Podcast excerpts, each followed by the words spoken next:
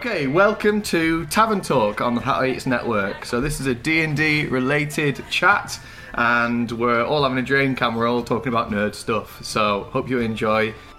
I've got a question for the group then. Um, who is your favourite? If you had to pick one, who's your favourite NPC that ever? we've had. Can you that, that either you can think of, who you know of, or has been in one of our games. I think we're all one gonna say you've the same one. created? Uh, Griffley. Yeah, Griffley.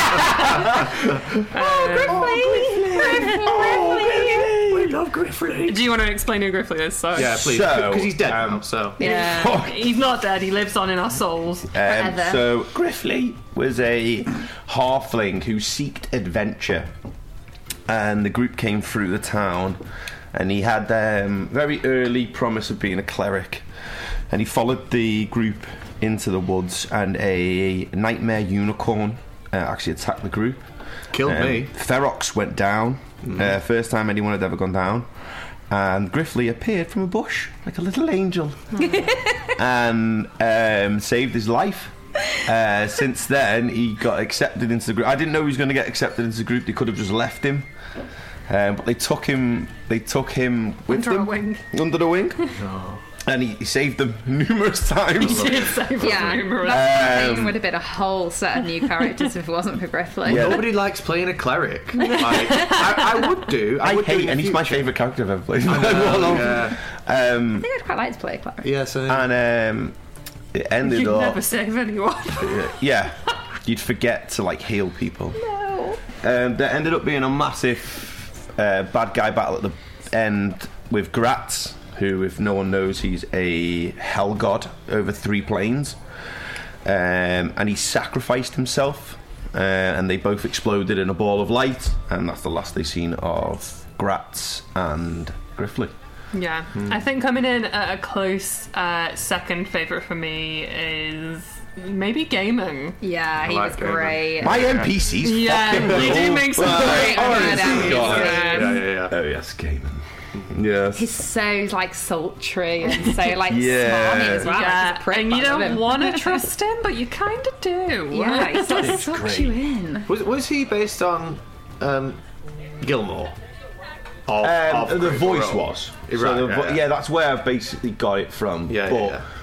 he's not what He's not Gil- the same No, character. he's not. He's Yeah, like yeah. he's like a. Um, they all found out that he could transform into like a, a lion angel, with like a lion with wings Yeah. and stuff at the end, and he was basically there to oversee Altheon um, as like a protector, but he's kind of neutral and he likes.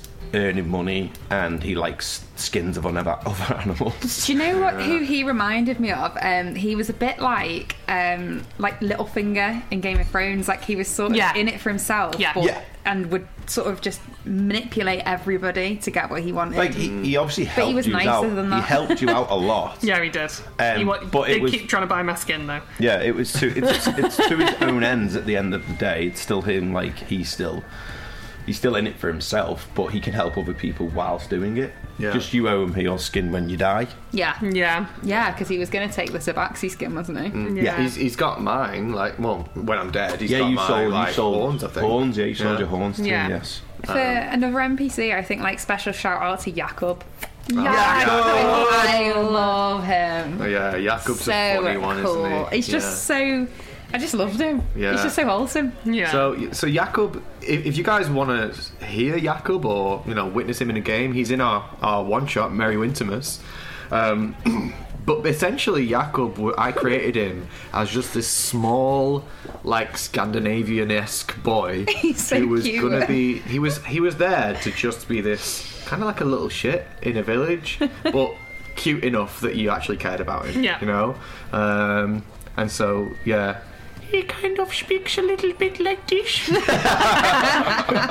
just so Um, cute. And the thing So is, good. that he really liked the party as well. Like he really liked this adventuring group, and so he was always going to kind of be the guy that's like, "I have a small present for you." Yeah. Like he's just he's very unique as a as an NPC. I loved I loved he's very like playing him. I love having him in the campaign. he's cute. It's very wholesome. Yeah. Um, Darvis has got a pretty cool um, NPC, dark, isn't uh, it? young satyr that sold his soul to a crossroads demon to become a bard, but thought that the tiefling in the party was the Crossroads Demon and then travelled with the party for over a year.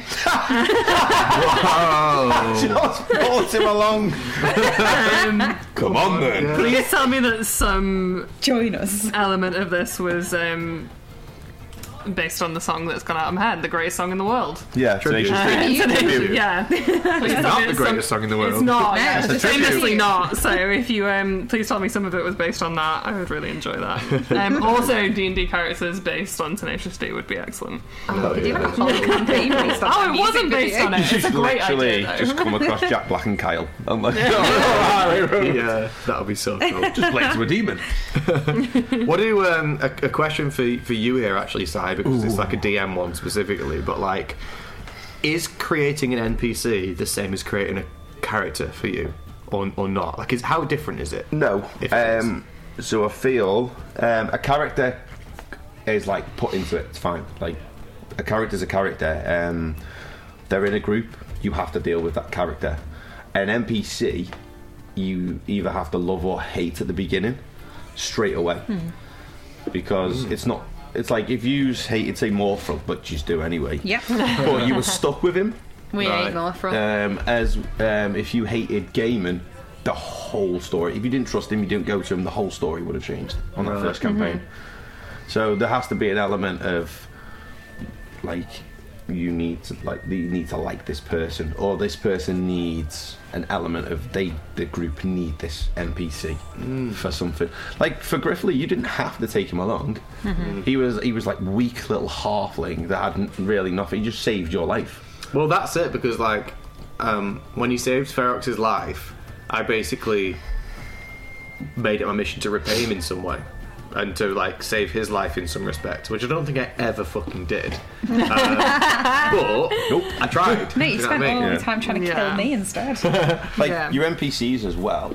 Um, I, I like the one one of the NPCs, like bad guy NPCs that I like was the Cthulhu offspring for Athen, and what they did was.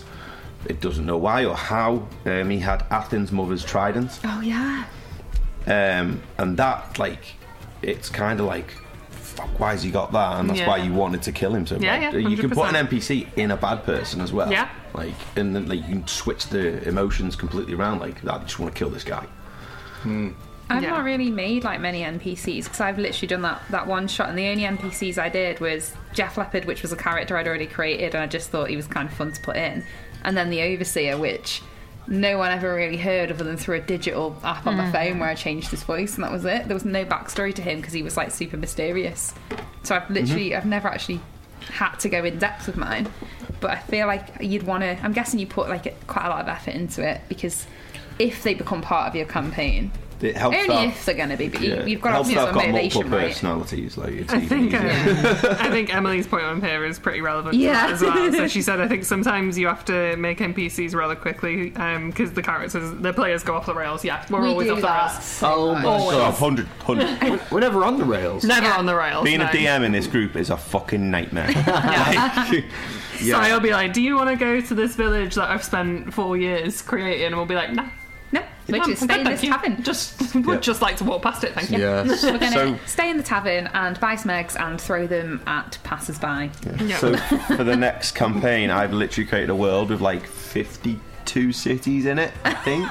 And we're gonna visit one of them. Yeah, Go they're gonna to the visit, like, tavern, four of them. Not leave. Drink seaweed martinis, Yeah. Mm-hmm. and that is it. Yeah, we regularly have like um, limbo competitions. Yeah. like in Yes. game when our characters are drunk. Um, sometimes Wazzle. Flopsy Flopsy Wazzle. Wazzle. yeah. Wasn't there one where um, someone was on a table and the table was floating around the room? Yeah, Yeah, we I were can't remember who. levitating. Was that the Somebody. professor was on the table? can't And then, oh remember. no, it wasn't. It was with Clarice, Yeah, the chicken. Clarice the Oh, chicken, yeah. Well, I was flying around the room, and then someone else put someone on a ta- on a chair and flew them around the room.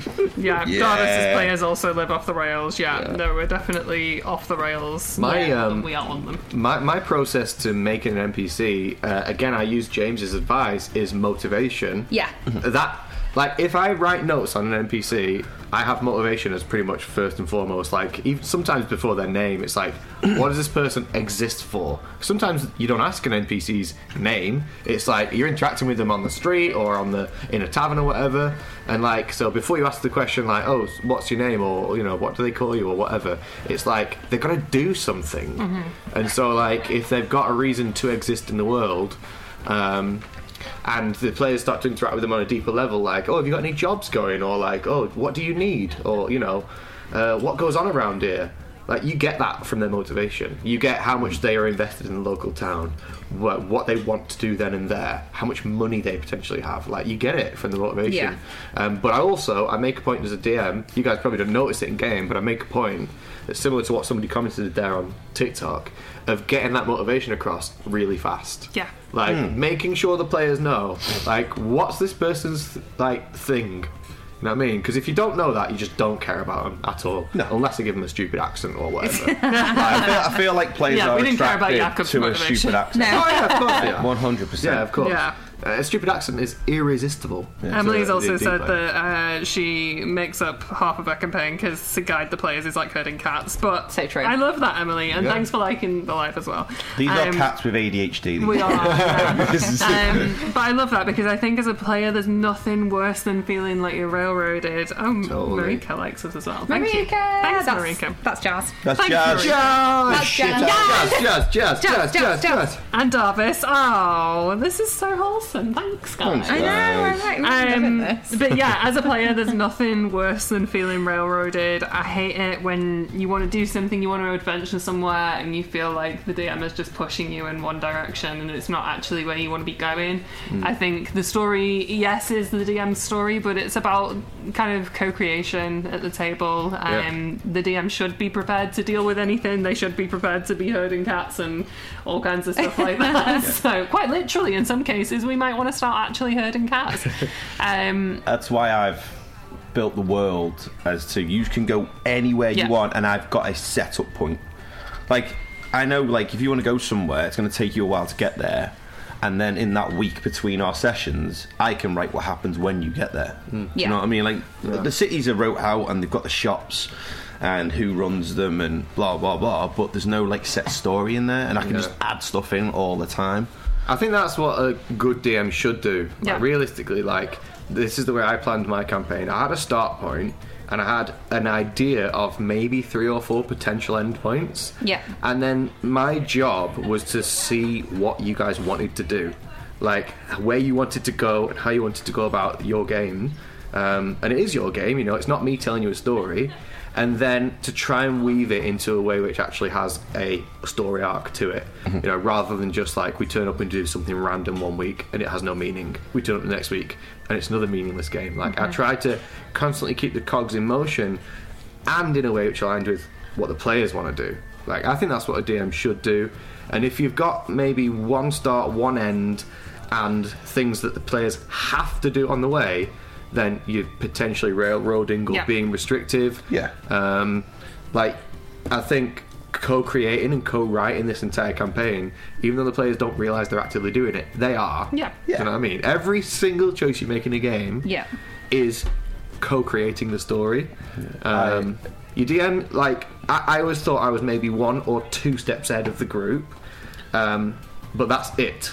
I wouldn't plan any further ahead, and sometimes I would even have to, like you said, between weeks, change what I had planned Yeah, because of 100%. what you guys have done in the game. Mm-hmm. If you think you are 20 steps ahead of the players, you're fucking wrong. you're just wrong. you don't know what they're going to Yeah, do. or you've got unhappy players. Yeah. you know, like